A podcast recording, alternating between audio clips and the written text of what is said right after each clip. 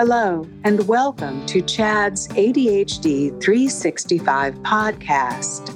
This podcast is sponsored by Takeda Better Health, Brighter Future.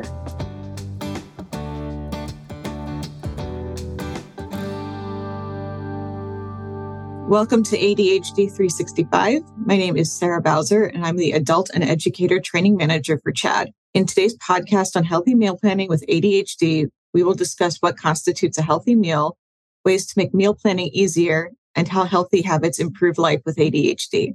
Here to help us understand these topics is our expert, Kim Arrey, who is a registered dietitian nutritionist from Montreal, Canada. Welcome, Kim. Could you tell us a little bit about yourself? Yeah, sure. I'd be happy to. And thank, first of all, thank you for inviting me. I've been a registered dietitian for many years. And I've always had a very big interest in how food and diet can improve our mental health. And then about eight years ago, when my son was about 19 years old, he got diagnosed with ADHD that has led us, both he and I, to notice, depending on how he eats, that can make a big impact on his symptoms. And so I've become more focused on this. And then as I meet more people with ADHD and I get more involved in the community, realize that I probably have undiagnosed ADHD, that my grandmother probably had it, and I can trace it back a couple of generations. But food was always super important. And maybe that helped us to manage our symptoms. Maybe that was one of our coping mechanisms. Great. That's so interesting. So, why don't we get started? Let's start off with Are there general rules for what a healthy meal looks like for someone with ADHD? Yeah, so first of all, the only studies we have that show that there's a, a, diet that really helps with ADHD, there's a couple of studies that show that the Mediterranean diet or and or the DASH diet have big improvements, offer big improvements in symptoms for people who have ADHD. Now that's really interesting because the, both those diets are really similar. They're more plant-based, a lot of vegetables and fruits, a lot of whole grains and lentils, chickpeas, for as, as protein sources, so vegetable protein, as well as some meat, some lean meat, fish, chicken, fish at least twice a week to make sure that you're having all the omega 3s you need, lots of nuts and seeds. Again, that will help you get some healthy fats and healthy fats from other sources like avocado, olives, again, very healthy. The one thing, too, that's common in both of these diets is they really limit the amount of ultra processed food you're eating, the amount of sweets and items that might have things like food coloring, that kind of thing. That's all really limited. And so we know all those things are going to help people who have ADHD. But what I always tell my clients, the simplest thing to remember, because that's a whole lot of information, is think about your healthy plate. And that is half your plate at every meal should be vegetables or fruit. A quarter of your plate should be you want to get some good protein in there. So it could be dairy it could be meat fish or chicken. And you want to also have a quarter of your plate that's whole grains. It could be lentils chickpeas it could be whole grain rice whatever something like that. You want to have a nice beverage glass of water could be glass of milk tea coffee uh, or herbal tea. And then lastly, you want to put some herbs and spices and some nuts and seeds in there to get a nice mix of healthy fat. And so there you go. That's if you remember that plate, you'll get everything you need. Can you describe some of the obstacles that people with ADHD face for when it comes to meal planning and how they can overcome them? So everybody has different obstacles. So the first thing I tell everybody is okay, the one thing you want to do is start by trying to figure out what is your biggest obstacle. Is your biggest obstacle time blindness and oops you realize at 6:30 that you supper needs to be on the table in 5 minutes and you didn't start it yet? Then maybe you have to set alarms and have a game plan, have some rescue meals. On the other hand, if your problem is overwhelm in the grocery store, then you need to focus on strategies for grocery shopping. And so the first thing to do is figure out what is your biggest problem and then trying to find some simple solutions. Start with the smallest of small steps to get into the next phase. Great. Do you have any suggestions for people who find themselves impulse buying unhealthy foods, stress eating, or emotional eating? Okay, so impulse buying stress foods, that can be again, depending on your situation. Are you impulse buying foods when you're grocery shopping at five o'clock when you're starving hungry. And if I find myself in the chip aisle at five o'clock, we're done. There will be many bags of chips coming home. On the other hand, you didn't cook supper and it's five o'clock and you're just going to order fast food. again, those are different solutions. So it goes back to always analyzing the problem and coming up with different solutions depending on what your particular problem is, what your particular thing is. For stress eating, first of all, I think the first thing we have to do is be kind to ourselves and say, wow, aren't we lucky? We have a way of coping with stress, which is called stress eating, and we don't go to jail for that. You go to jail if you hit people, you go to jail if you do other things. You, have really negative consequences if you drink too much or if you use too much dope or you shop too much. So, eating is maybe not so bad as provided you don't have some kind of health condition that maybe makes it really totally inappropriate.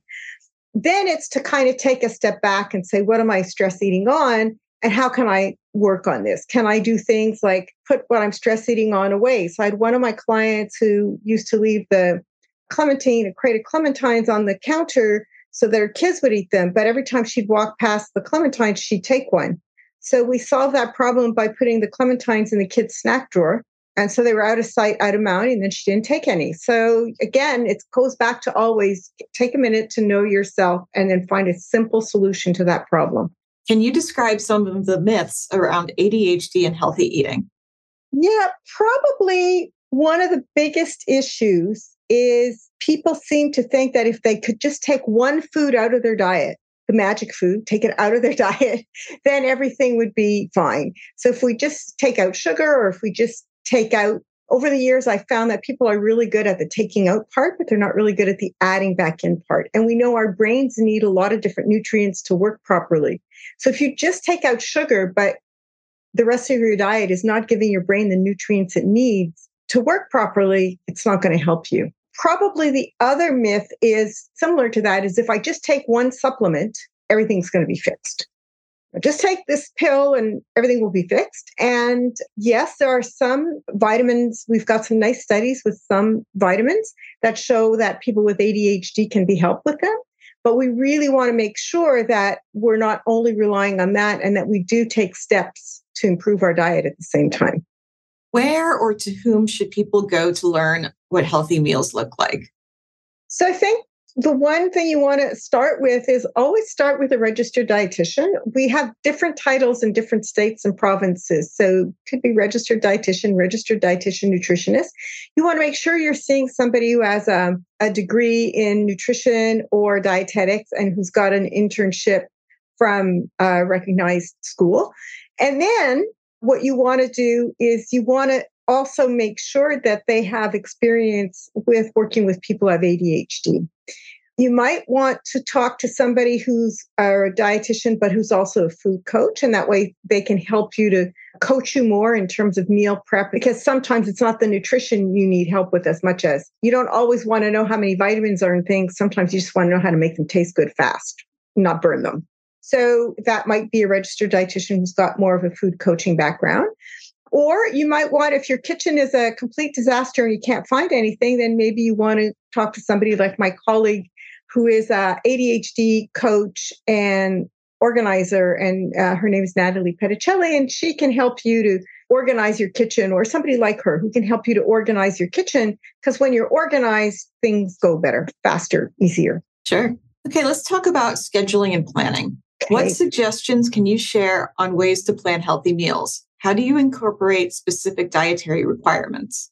So, the first thing I always tell everybody is start small. One of the things that's most intimidating, I don't know if you've ever done this, say, oh my God, I'm going to plan seven days of menus, and you get seven days of menu plan, and you made this wonderful menu, and then you forgot that when you made the menu that Johnny had soccer on Tuesday night, and you planned this meal that you needed to take two hours to cook or something, and you don't have it because you're running off to soccer. Or some of those things happen, or you go to the grocery store and they didn't have what you needed, or, or, or.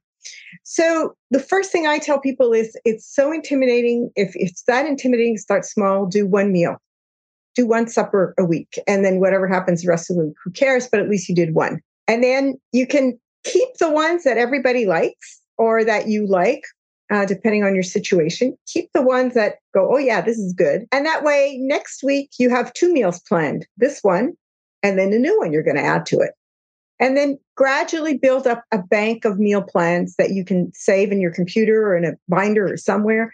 And that way you can then just kind of go in and pick and choose. Some of my clients take that a step further and they say, okay, Monday is pasta night. Tuesday and Thursday are fish nights, and Wednesday is beef night, and Friday is leftover, clean out the fridge night, and Sunday is roast night. And so you really, uh, and then they have different recipes for those things, but they know right off they have to get they know exactly what they need to have in their fridge. The other thing is to make sure you schedule the time you need to cook. So remember to put timers on to make sure that you actually go to the kitchen on time and use timers in the kitchen so you don't burn things. And those are some of the tips I have for getting going with the meal planning. In Europe, they plan one day at a time. So maybe we need to go think about that as an option. How can someone track their food inventory and plan meals so they don't buy more than they need or are going to use? So, one of the things I try and do is keep a really small food inventory. If it's too big, then yeah, you're right it's a problem. The biggest thing too is also being organized in your pantry and your fridge and in your freezer. So that's where working with somebody who can help you get organized, organizing your style can help you to be better at that. I always label things as much as I can so I don't have mystery bags in the fridge or the freezer or mystery containers with best before dates so I can toss them if I need to, if I forget about them, you know, and I do find them too late. And then the other thing that is, I think, really important about not getting too big por- uh, is, is just don't buy, don't go get the Costco amount if there's only two of you. You can buy a huge, huge, huge amount of buy, for example, a package of three chickens. If you're a family of, of four, because you know you're going to pass it during the week, you know you'll use it all up between the night you eat the roast, the night you use the leftovers, and a couple of chicken sandwiches. So you know you'll you'll use the whole thing. Whereas if there's two people, it's not likely you're going to eat three chickens in a week. So you have to have a plan for them. If I'm going to buy them, I'm what am I going to do? Am I going to freeze two of them? I'm going to cook them all, debone them, and put all the extra meat, put it in packages, and put it in the freezer? Those are all good strategies. That's what I do when I buy three chickens. We roast one, and then the other two I debone and put in packages in the fridge that are two cups. And then I know if I have two cups of cooked chicken, that's a good amount to put in a recipe for chicken tetrazzini or to make a chicken loaf or to do all kinds of different things that I would do with leftover chicken. And then that makes an easy recipe, fast recipe. Can you tell us about any apps, products, professionals, or services that people with ADHD might find especially helpful for planning meals? There's tons, tons, tons, tons, tons. Yeah, you. It, the first thing I tell everybody is look in your community to see what's available in your community because it may it, it can vary from community to, to community. So, for instance, the local grocery store that I go to, that's part of a, a large chain, um, has a meal planning app as part of and has a lot of recipes and it also has you can do your online grocery shopping so i can plan my meal make my grocery list and do my grocery shopping all at the same time. And then it gets delivered. Then I didn't have to go in the store. So, so that's the first thing I I I do is tell everybody check in your community. What's available? That's easy for me. It's in my community. It's easy. I didn't have to buy an app. It's free. It's great. Okay, but there are some apps uh, that do menu planning. They do grocery lists. There's various ones so, based on a, an evaluation from uh, from 2023 that I saw online from one of the major um, companies, they're saying that Paprika, which is an app, is a really good one. You can get recipes, grocery shopping, all the things you need on it. Uh, Forks over Knives is great if you're vegetarian. They have a nice meal planning app. The other thing you want to do is you might want to see if you're working with a registered dietitian, she has access sometimes to some of those types of tools. You might want to look at that. Another thing is to get meals that are already prepared. I have a number of clients who, instead of ordering meals out, like, you know, I, they get too many times where they come home and go, oh my God, it's six o'clock and I haven't got anything. So I'll just stop by my home and pick something up. They have too many of those. So what they do is they order prepared meals and they have a catering company deliver the prepared meals. Other clients that go to collective kitchens where they go, they cook one day a week with a group of people and then they bring home a week's worth of food. So the first thing to do is look at what's available in your community. You may find the community kitchen is really helpful for you because then you don't have to have a lot of extra stuff in the in the house. And if you live alone, then you just bring home a couple of portions of everything, and you've got more than enough for a week. Other people love these um, meal delivery where the food is already prepared, not the ones where you have to start cooking because that's the same problem. Other people, there's just like I say, just there's tons of things. You just have to check what's in your community. Sure, definitely. So let's talk about shopping. What should someone consider when they're grocery shopping? So there's there's all the typical things we tell people bring a list, make a list, bring it because then you have more chance of buying what's on your list and not forgetting half the ingredients you needed to make your menu. I think it's really important to do that. But even if you're the kind of person who doesn't like shopping with a list, because I have a lot of clients who never do enough planning to have a list with them, I think the most important thing I always tell my clients is make a map of your grocery store. So you know where everything is. So you know you can walk in, hit the vegetables and the fruit that are fresh or frozen.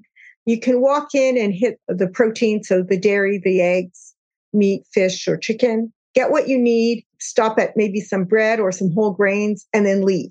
And then you don't have to walk through all those aisles with stuff that you don't want to be eating, but are very tempting because they're colorful boxes and they look delicious and they're just calling to you because you love them. So you don't have to look at them. You just go right in and then you leave. So the, for me, the most important thing is know your grocery store. Another tip is do online groceries because that can be really, really, really helpful for people.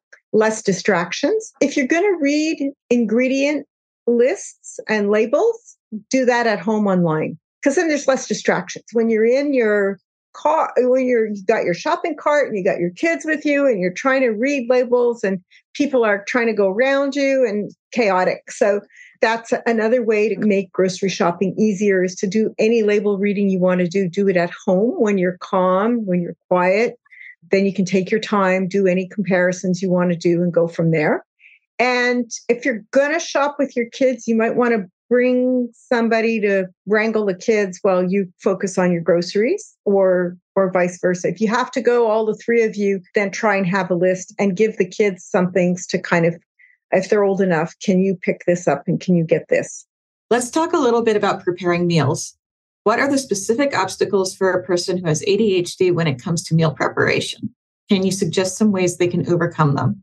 Yeah, but there are some specific ones. And I think, again, it depends on your symptoms and how your kitchen and your house is set up, right? How organized you are. For some of us, it's actually finding a place to cook in the kitchen. So, again, getting organized, get your kitchen, make sure you put your dishes away so that you have place to actually cook. So, that could be one thing that could be an obstacle. Another obstacle is getting distracted. Um, it's so easy. Has this ever happened to you? You turn your back and you forgot about the onions you were sauteing, and the next thing you have black onions? Yes. So it's really important to make sure that you uh, remember to do things like turn things on low, use timers, reminders. My kitchen is set up so that where I cut up my vegetables and I'm doing my next step of preparation, it's right beside my stove and I can look at it so I can't get so distracted. Because if I had to prepare a little over to the right, I would get distracted and I'd forget about it. Also, the other thing is reading recipes can be a challenge because we can get lost in the steps. So, you want to make sure that you have a recipe that's in a format that you can use easily because you don't want to get lost in the steps. So, there are other tasks that are associated with meals, such as remembering to store leftovers. Do you have any tips to help people avoid having to throw away food because it expires or is no longer safe to eat? So the best one I've come up with with all these, first of all, make sure you have the appropriate types of containers. So you want some glass containers, you want some you know, st- whatever you need to store the food. Make sure you have the appropriate containers because otherwise you won't be able to keep the vegetables or the fruit as long or the food as long. Uh, the second thing is I now keep. It's not pretty, but it works. Okay, remember this, not pretty, but it works. I keep a roll of masking tape in my kitchen and a Sharpie. And everything that goes in the fridge that's a leftover or the freezer has a date on it, as well as what it is, the name of what it is on it. And that is a lifesaver. I, I, the masking tape I buy large, it's large enough that you can really see it. Uh, it's easy to tear off. It's easy and it's easy to rip off your containers and not leave a big mess. So it works perfectly.